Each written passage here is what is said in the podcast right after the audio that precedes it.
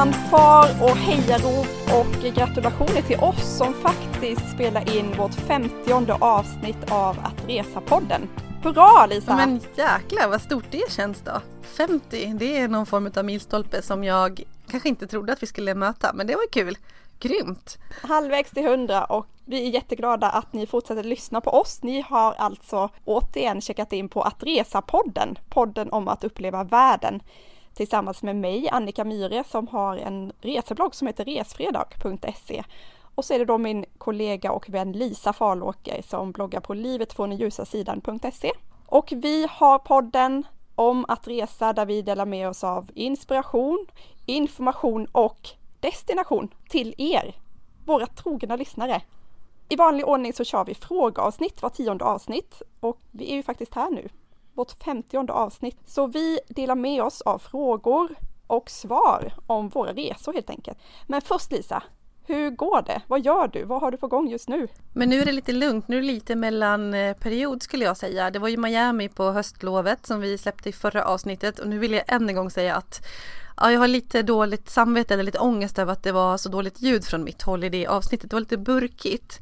Jag ogillar det. Den här gången har jag kört bort barnen och och eh, sitter i ett rum där det är ljudisolerat. Jag sitter i sovrummet. Jag har hängt upp överkast på väggarna och bara säkrar det.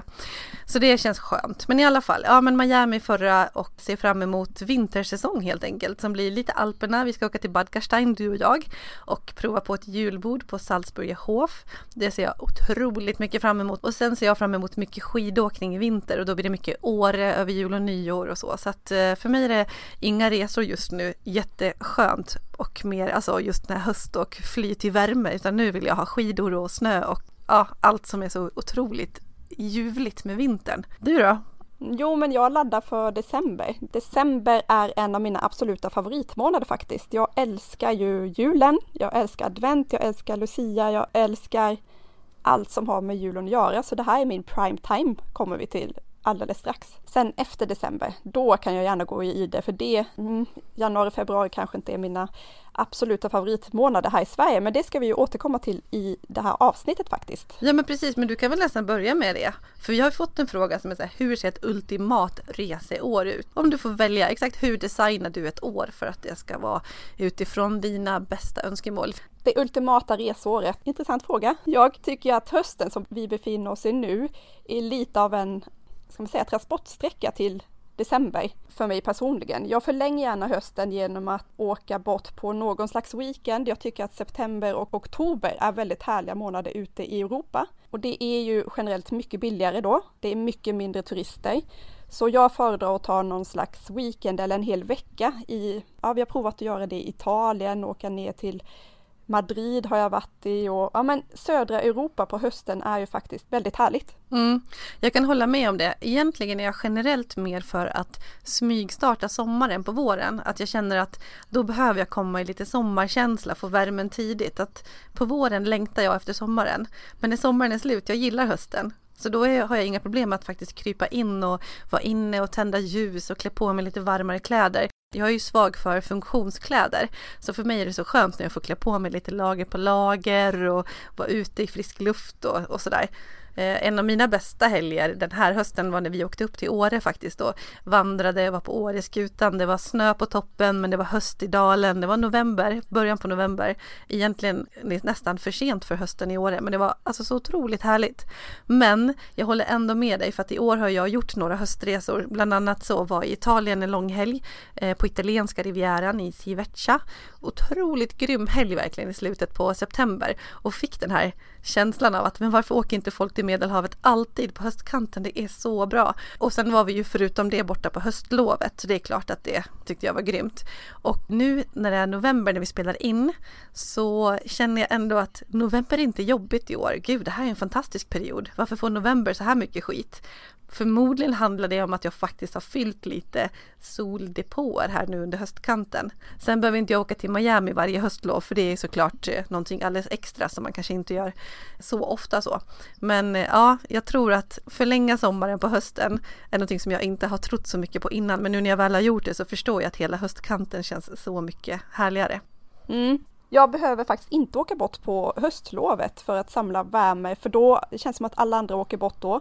Jag tar gärna med minstingen och åker själv, hon som inte går i skolan än. Man får ju passa på medan det fortfarande går. Det är ju faktiskt inte så många år kvar som man kan resa med henne precis när jag vill och hur jag vill. Usch, hemska tanke.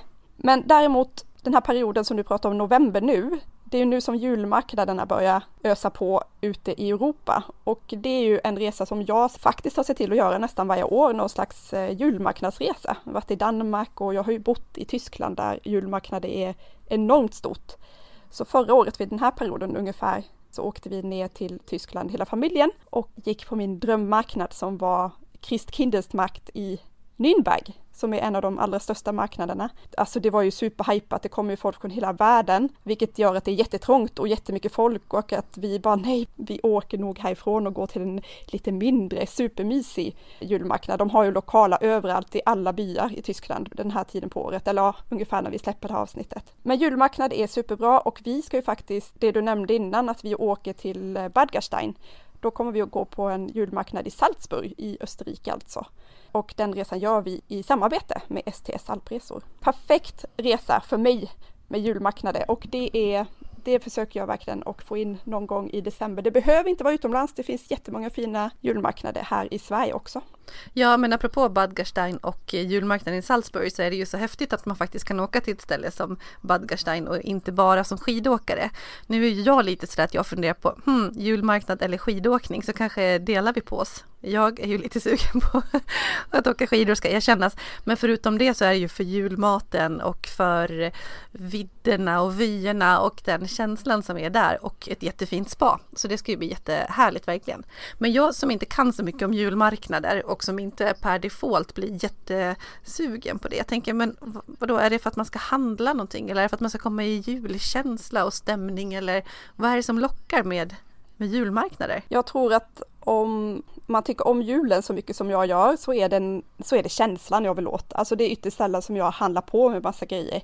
Det är mer att man går omkring och myser och bara insuper stämningen, dricker varm choklad, är tillsammans med folk som man tycker om och har en härlig dag eller kväll.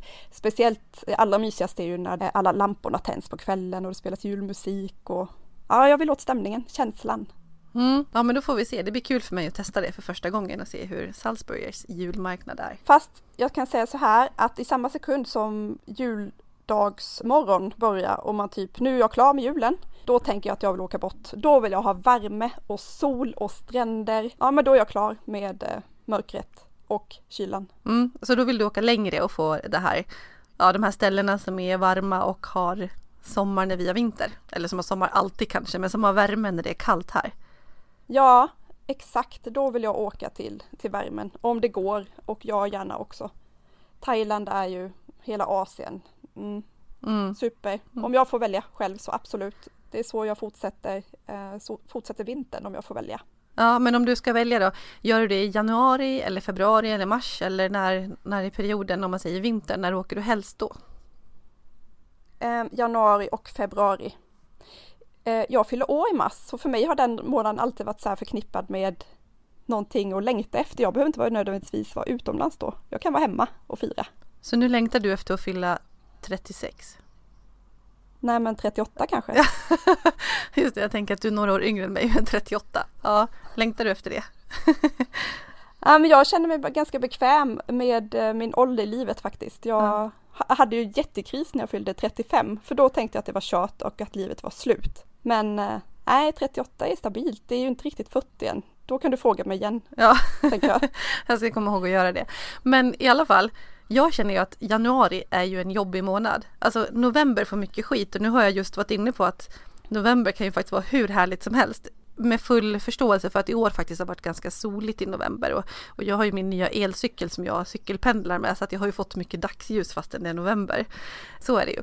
Men januari tycker jag det, den är lång. Då är det mörkt och man är, tar bort de där julljusen, man vill inte se dem längre. Man vill liksom, eller jag vill ha vitt och fräscht, jag vill ha tulpaner i januari liksom. Så den månaden flyr jag gärna. Om jag ska välja att resa i januari eller november som är två så tuffa månader, för december är ju skönare med julen och så. Då väljer jag nog faktiskt hellre januari, då är jag gärna borta. Och då är ju inte heller den här riktiga vintern som jag pratar om att jag längtar efter med skidåkning och uteliv. Jag älskar vintern, alltså shit vad jag älskar i vintern. Men den är ju inte riktigt där i januari. Det är lite för kallt i norr, det är lite för tråkigt i Stockholm och nej, januari. Optimal månad att resa och framförallt i Asien, jag håller med dig där. Verkligen. Men jag tänkte ändå att januari var en bra skidmånad.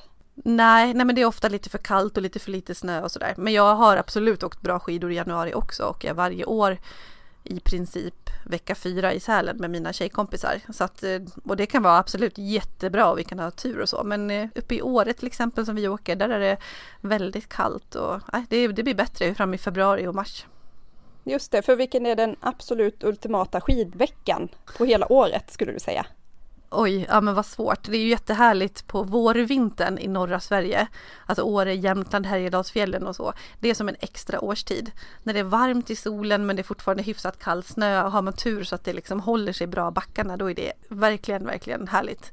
Skidåkningsmässigt så ligger det lite tidigare för att snön är kallare. Men det beror på. Och ska man ner mot Alperna så funkar allt från februari, mars en bit in i april. Det beror lite på vart man åker så det är svårt att svara på den frågan. Eh, mm. Sen är jag uppvuxen i Borlänge och åker mycket skidor i Romme alpin också som heter Romme vill jag poängtera till lyssnarna nu faktiskt. Det här är ju vanligt att folk säger Romme. Det gillar inte jag mm. som kommer från Borlänge. jag inser, Romme? Romme. Jag inser, att okay. det, jag inser att det är dialektalt. Jag pratar dalmål. Men eh, i alla fall, Romme säger vi Borlängebor att det heter. Eller alla som är från Dalarna. Och I alla mm. fall så åker jag mycket där och där är det jättebra i februari-mars. Det är grymma månader.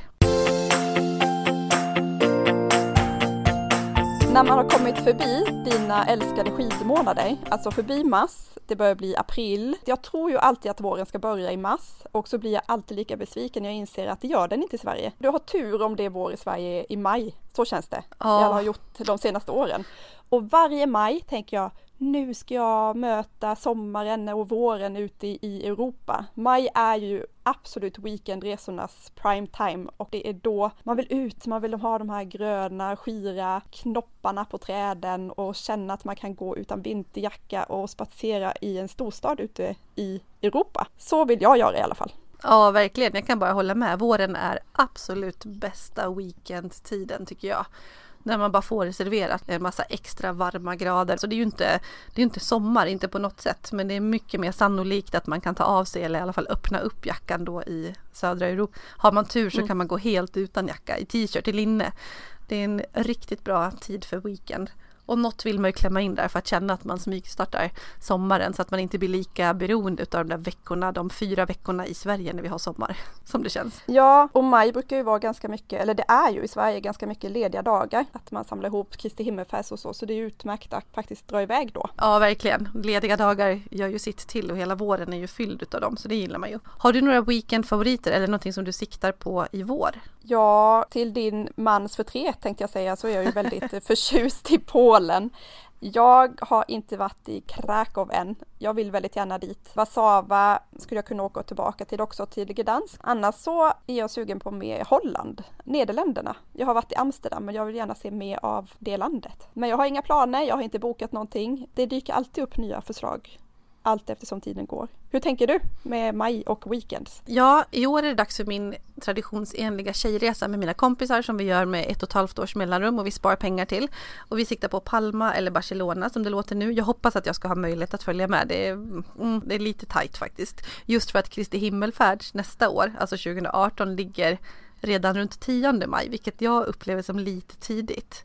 Och då ligger det senare och så är frågan med semester och så vidare. Men annars så, både Palma och Barcelona är ju superbra ställen och Rom. Jag gillar alla de här klassikerna där man kan äta bra och, och ha det lite lyxigt, alltså vad gäller god mat och, och fin arkitektur och sådär. Nyfiken på ställen som jag skulle önska att åka till är Lissabon. Där har du varit ganska nyligen. Men generellt, ja. ja men det känns som en, jag ska inte säga upcomer för nu har folk verkligen fattat att Lissabon är fantastiskt. Men där har jag inte varit. Jag är jättenyfiken på Lissabon. Eh, jag skulle också vilja åka till Amsterdam för jag har varit där bara jobbat en gång och såg typ ingenting. Men det är ett ställe jag skulle vilja utforska lite mer. Det är märkligt det där med Lissabon, för nu när jag själv har varit där så tycker jag mig se folk som åker hela tiden. Eller kommenterar i min blogg, bara men jag ska dit, jag ska dit nästa år, Lissabon är nästa resa som är bokad.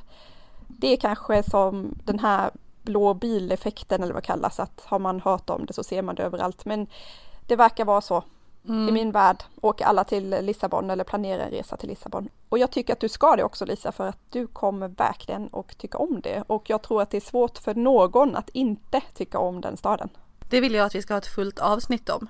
Men däremot ett ställe som jag ska till och är otroligt nyfiken på och väldigt pepp på att boka den här resan, det är till Edinburgh.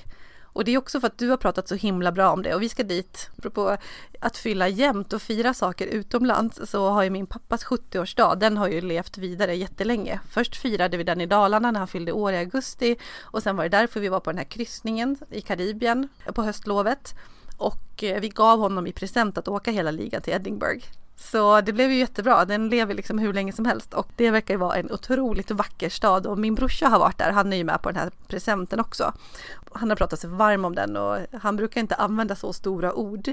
Men han säger det är som Harry Potter-land och hela staden, det ser ut så här. Du vet, han tar upp sin telefon och visar bilder och jag har inte riktigt hört honom prata om resmål på det sättet. Han är lite mer modest i sina uttalningar, så att, i sina uttalanden.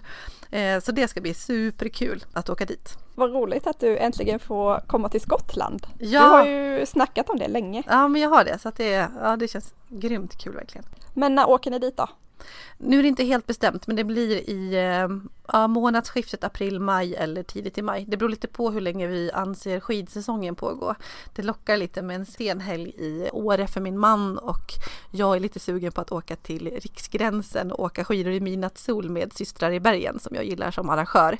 De har så här äh, yogaresor och äh, skidresor i midnattssol i Riksgränsen då med så här tjej, tjejgäng och det tycker jag skulle vara Oj. magiskt. Så vi får se, men någon gång där i början på maj och så får vi se vad som händer med skidsäsongen i år. Och annars blir det kanske lite senare i maj, men någonstans där på vårkanten i alla fall. Då har vi tagit oss igenom hösten, vintern, våren och skarven fram till sommaren. Och sommaren blir jag mer och mer sugen på att spendera i Sverige. Jag vet inte om det beror på att jag nu närmar mig den här 40-årsåldern och blir lite mer bekväm av mig eller bara rent allmänt förstår storheten i Sverige som jag inte gjorde när jag var yngre. Sverige är fantastiskt och jag ska säga så här, om vädret tillåter så spenderar jag allra helst sommarmånaderna i Sverige. Och specifikt för mig då på de platserna som jag brukar åka till. Och då är det Karlskronas skärgård, vår sommarö Sturkö och västkusten där min man kommer ifrån och sen Stockholm då. Det är ju den triangeln som vi brukar köra. Ja, men sen så är jag så himla inspirerad utav dig för du har gjort ett fantastiskt artikelserie kan man säga som du kallar för Resfredags svenska pärlor. Och då har du lyft upp en massa andra städer och ställen jämfört med de som du brukar åka till. Ja, det här är ett av mina små jättebarn faktiskt, Resfredags svenska pärlor, som jag kommer fortsätta köra och syftet är just att upptäcka mer av Sverige för vi är så vana, eller jag är så van att åka till de här vanliga ställena som jag åker till och förstår att Sverige har en helt guldgruva av fantastiska orter och faktiskt upptäcka. Men vart är du har varit hittills då? Ja, men jag har skrivit om Karlskrona som, som är ju min, min hemstad och det var ju naturligt för det skriver jag ju ofta om men jag gjorde en samlad guide om Karlskrona. Jag har skrivit om Nynäshamn där jag bor nu och så har jag skrivit om Mastrand och Körn på västkusten och nu sist så skrev jag om Söderköping och nästa vecka åker jag faktiskt till Karlstad för att skriva om det. Ja men spännande. Och då får vi upp ögonen för lite nya ställen, det tycker jag är kul. Men annars så, jag håller med dig, alltså jag älskar Sverige på sommaren. Jag känner inte behovet av så himla mycket annat. Och jag varvar liksom mellan Dalarna som jag tycker är bäst i Sverige, norra Sverige med Åre framförallt, finns så mycket att upptäcka och göra och med barnen och hela familjen och älskar det. Västkusten och framförallt Halmstad är vi mycket men ja, och Stockholm, Stockholms skärgård. Vi reser runt mycket och jag gillar verkligen Sverige på sommaren. Men däremot om vi ska åka utomlands eller när vi gör det så tycker jag att det är bara det bästa och så vill jag börja semestern. Framförallt så gillar jag att göra det i början på sommaren för att känna att då får man lite värme och känner att jag blir mer jag, blir mer okej okay med om vädret är lite sämre i Sverige sen. Och vi hyr ju ofta hus i södra Europa. Och så vi har varit och hyrt hus i Italien, i Grekland och ja, Italien flera gånger faktiskt och samma hus flera gånger också, vilket jag inte gör så ofta. Men jag gillar det huskonceptet och både vår familj och flera kompisfamiljer så att man är ett helt gäng och barnen har liksom en hel drös med kompisar och vi vuxna har många att hänga med och det blir för oss otroligt bra kombination verkligen, både för barnen och för oss. Och ändå inte det här äh, fast på ett hotell utan man kanske har hyrbil och bor vid ett härligt hus och har en pool för sig själv och sådär. Det blir, ja, det är lugnt och avkopplat trots att man liksom lagar mat själv och sådana saker. Ja, jag älskar det så att det är så svårt för jag kan verkligen, ja nej, sommaren vill jag vara i Sverige och sen när jag väl tänker efter så är de här husåren är ju underbara. Men det är väl jättebra kompromiss. Vi brukar åka nästan precis den veckan skolan slutar. Och så har vi minst en vecka tillsammans med våra vänner. Vi åker också med samma vänner varje år och eh, hyr ett ställe en vecka.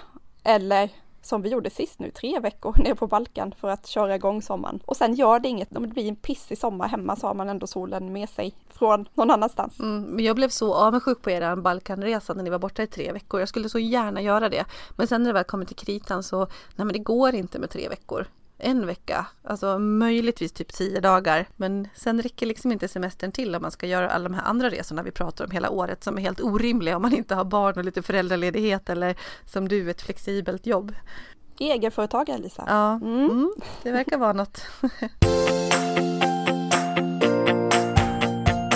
Ja, men då har vi tagit oss igenom hela året och nu blir det lite så här, inte antingen eller utan både och på något vis. Men eh, ja, för mig är det nog någonting, kanske någon litet avbräck på hösten, en weekend till något varmt eller möjligtvis höstlovet. Eh, men någonting under vinterhalvåret vill jag ha värme i någon, i någon form. Asien kanske eller Dubai på våren eller Miami på hösten. Alltså inte alla utan något utav det. Sen är det skidor för hela slanten. Sen är det någon vårweekend. Sommar i Sverige, möjligtvis lite Medelhavet. Mm, något sånt. Lyxlirare. Ja, inte varje år men eh, nu var det ju frågan om dröm och vad man vill ha, inte exakt hur man gör. Nej precis, så är det. Det ultimata resåret och ja. det går ju faktiskt att få ihop ett sånt år om man är lite om, om sig och kring sig för det går att hitta väldigt billiga resor om du vet hur du ska göra och om du planerar i god tid. Ja men apropå ultimat reseår, hur det ser ut så blev det ju väldigt drömmigt nu med mycket drömresor. Och sen brukar vi ofta få fråga om inspiration, vad vi får inspiration ifrån vi pratar alltid eller of, väldigt ofta om andra resebloggare. Så att vi tänkte att för att avrunda det här avsnittet så tänkte vi att ni skulle få höra lite grann från en av våra inspiratörer. Den här inspiratören är en bloggare som är väldigt vass på att skriva och jag gillar honom av den anledningen. Det är Daniel Rydén som precis faktiskt har bytt namn till Flying Dryden.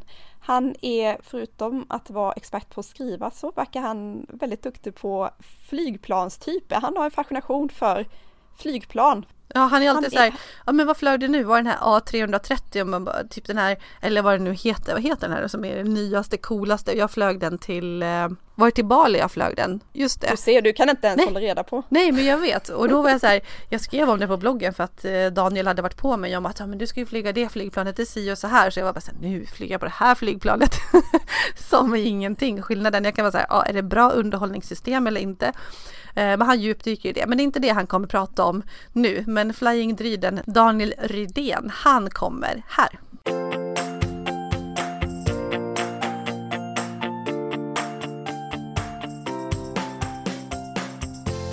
Nästa bloggare är en resebloggare, Daniel Rydén som bloggar på dryden.se. Han är faktiskt en av våra favoritresebloggare och eh, hans namn har flugit runt i podden vid flera tillfällen tidigare.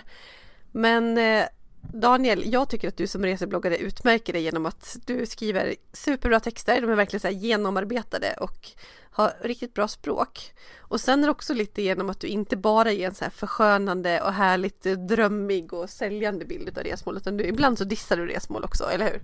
Eh, det händer, titt som tätt, absolut. Jag vill ge den ärliga bilden av resorna och som jag sagt förut så är det inte bara rosa fluff och, eh, och drinkar i solnedgången utan det kan ju faktiskt bli problem på resor också och då försöker jag förmedla det. Det gör du jättebra. Är det någonting annat du vill berätta om eh, dig eller ditt, din blogg om du får chansen nu att sälja in dig själv lite här? Ja, eh, det här är en reseblogg. Jag försöker ge den ärliga bilden av resorna och även lite tillvaro, tillvaron också hemma då. Och jag har sagt det förut, jag säger det igen. Om jag tycker något är bra så skriver jag det och tycker något är dåligt så skriver jag det också.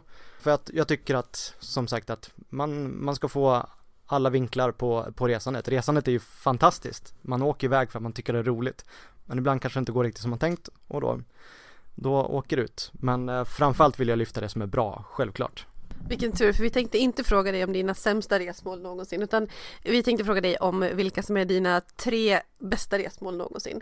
Och du får bara nämna tre, för någonstans måste vi vara lite hårda här också. Tre bästa resmålen. Eh, jag tänker säga som på tredje plats Eh, kommer Manchester faktiskt. Och det säger jag enbart för att eh, jag är förälskad i fotbollsklubben eh, från stan, United alltså. Och bästa stunden i Manchester var när jag var där 2011 och de fick lyfta elf, de fick lyfta 19 ligatiteln. Då, då gick de om Liverpool och de var störst i England och sådär. Jag var på Old Trafford när de lyfte pokalen, det var tifon, det var fullsatt arena och stämningen var på topp. Eh, magiskt ögonblick, kommer nog aldrig glömma det faktiskt. Det måste vara verkligen en dröm för en fotbollsälskare. Men jag vill också minnas att jag har läst någon gång om när du åkte över dit och så var det så försenat och massa och så blev det 0-0. Minns jag rätt?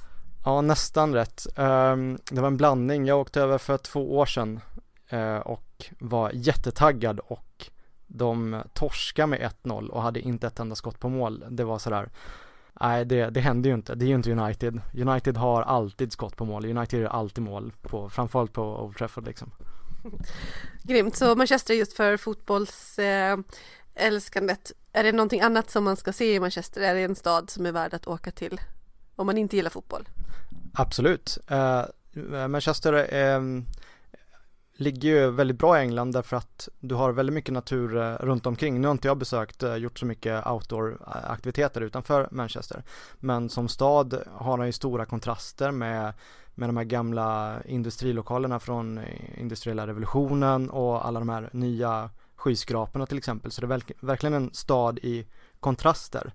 Så eh, den är vacker att vandra runt i just därför. Röda tegelbyggnader kontra inglasade 47-våningshus på sina håll. Grymt. Eh, och på andra plats? Vancouver och eh, det är alltså den stan är, det jag fick höra om Vancouver det första var att eh, jag är från Östersund och det var Östersund på steroider ungefär. Det är en liten mysig stad men nära till naturen. Och det var precis vad Vancouver var fast i betydligt större format då. Liten förhållandevis stadskärna liksom eh, och åker man 10 mil så kommer man ut till Whistler med, med kanadensisk natur, och klippa bergen och allt sånt där. Och, och stan med sina som varvade små mysiga kvarter med skyskrapor och båtliv och, och en stor stadspark mitt i allt och trevligt folk sådär. Eh, bara bra minnen från Vancouverresan faktiskt. Rätt upp på bucketlist säger jag. Men eh, då var det bara tvåa. Det blir intressant att höra vilken du har högst i topp. Ja det blir ju San Francisco och eh, Yosemite-resan om vi nu ska ta resa då. Eh, det är nog den bästa resan jag har gjort. Eh, och det är inte bara för att resmålet var sånt fantastiskt resmål med den här underbara staden och Yosemite med nationalparken med, med bergen och allt sånt där liksom utan det var en överraskningsresa till min sambo som fyllde jämt och hon visste ingenting förrän vi kom till flygplatsen samma morgon som avresan var. Så det var väldigt mycket hysch-hysch där i ett halvår innan liksom. Så eh, det blev en upplevelse för mig ett halvår innan och, och hålla det här hemligt liksom också. Men sen resan i sig var ju helt underbar. Eh, och vi tog en två dagars i eh, Yosemite och gjorde två riktigt fina vandringar eh, under många, många timmar liksom. Vi var där hela dagarna. Alltså den nationalparken, är man borta på USAs västkust då ska man åka till Yosemite om man har ett par, tre dagar över. Absolut. Är alla vandringar där väldigt långa så att det är tufft att man behöver liksom vara vältränad och så för att kunna ta till sig parken eller finns det olika alternativ men att man ändå får ut mycket av den liksom nationalparksupplevelsen? Alltså vi skojar lite om det på vägen upp på första dagen så här att vi gick på asfalterade vägar så här, ja ja det är säkert asfalterat hela vägen upp, det är ju USA liksom och så raljerar vi lite. Eh, men faktum var att det är väldigt lättillgängligt. Eh, de svåra grejerna där det blir mycket höjdnivåskillnader och det blir trappor och så vidare, nej men det kanske blir svårt om man har tillgänglighetsproblem. Eh, men överlag så behöver man inte vara jätte, jättetränad och jätteförberedd så för att ta sig runt i parken. Man kan uppleva parken utan att behöva gå upp på alla de här topparna liksom. Bara att åka ner i dalen med bil till exempel eller gå runt eh, är jättevackert och man tar sig runt på alla sätt. Det går, det går bussar ner i dalen och så vidare så det är väldigt lätt att ta sig runt. Så man behöver inte vara jätte, eh, jätteförberedd för att vara där. Men ska man vandra så då är det bra med ett par hyfsade vandringskängor i alla fall skulle jag säga. Ja just det, det du skrivit jättebra inlägg om hur man förberedelser och saker att tänka på innan man åker till Yosemite och så, så att det kan vi tipsa om direkt här på dryden.se. Och sen San Francisco då, om du ska säga några ord om den staden. Jag fick också lite så här småstadskänsla över San Francisco. Det var mysig stad, den är ju stor naturligtvis så det tar, sig, det tar ju tid att ta sig runt liksom men fick ändå den här småstadskänslan på något sätt. Men den är, den är charmig. Jag kan inte riktigt exakt sätta fingret på vad, vad det är som gör charmen med den men alla de här klassiska eh, klassiska grejerna som finns i San Francisco. Vi, tog, vi hyrde cykel och cyklade över Golden Gate-bron till exempel. Det var så här, man har bara sett Golden Gate-bron på tv och, och filmer och sådär. Och så står man och tittar på, ah, där är Golden Gate-bron. Och det är inte på tv, utan det är i riktiga livet liksom. Uh, en charmig stad, skulle jag säga. Tack för de tipsen. Sen har vi gjort en annan spaning och det är att eh, vi ser jättemycket i våra flöden nu från Zanzibar. Att det är väldigt många som åker dit. Inte bara i kombination med Tanzania eller bestiga Kilimanjaro utan som en destination i sig för att man kanske får mer än bara stränder. Att det finns en, en upplevelse att få där bortom just stränder och så. Men eh, jag vet att du har varit på Zanzibar och eftersom eh, vi är lite nyfikna på det resmålet. Varken jag eller Annika har varit där. Så kan inte du berätta lite om vad du tycker? Var det bra? Liksom, ska man sikta mot Zanzibar och varför eller varför inte? När vi började titta, det var så här, vi, vi var där över jul eh, och målet var att få en total kontrast till julen innan när vi hade haft minus 23 och norrsken hemma i Östersund. Så nu eh, var ambitionen att tvärtom. Eh, jag satt och spannade runt lite och så dök Zanzibar upp lite från ingenstans. Och vi åkte dit och hade en fantastisk vecka och det blir lite vad man gör det till. Vi är inte de som eh, jag och min sambo som ligger på stranden en hel, en hel vecka och, och solar liksom, utan vi vill göra saker. Men, och det går att göra saker på Zanzibar en hel vecka om man vill. Det, dyka, snorkla, eh, åka till eh, nationalpar nationalparken som finns där. Man kan dra runt i Stone Town som är väldigt känd från brittiska imperiet, tror jag det är och eh, delfinsafari och, och så vidare liksom. Så det går att sysselsätta sig utan problem en vecka på Zanzibar om, och bara åka dit för det. Jag skulle göra det igen, absolut. Eh, behaglig temperatur, det var runt 32-34 grader när vi var där över jul då. Strålande sol varje dag och trevliga människor. Absolut, så eh, Zanzibar, jag tror på den idén. Det är värt sin hype alltså. Eh, Daniel, vi får tacka jättemycket för att du var med och eh, gav oss lite reseinspiration i Att Resa-podden. Superstort tack för att du ville vara med. En ära att få vara här.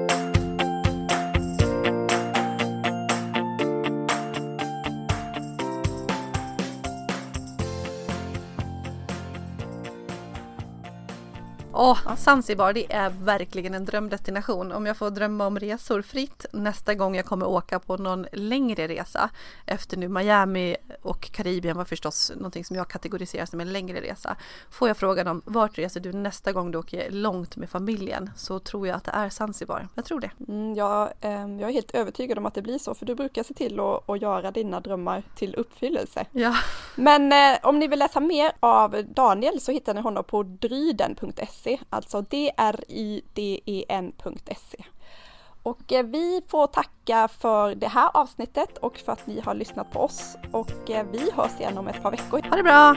Hej hej! Hej då!